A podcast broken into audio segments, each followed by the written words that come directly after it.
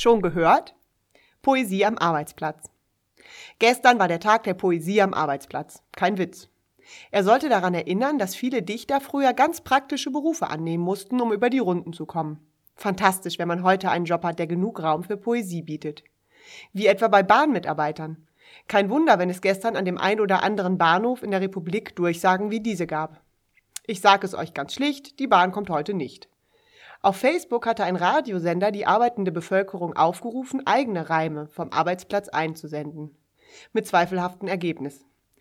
Meinem Chef sein Herz ist schon am Pochen, weil ich zu spät bin, muss er sich den Kaffee selber kochen, postete eine Sekretärin.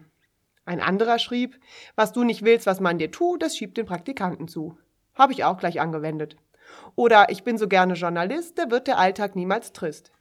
Tückisch allerdings, wenn man dann irgendwann nicht mehr anders kann, als in Reiben zu sprechen. Sehr zum Unmut der Kollegen.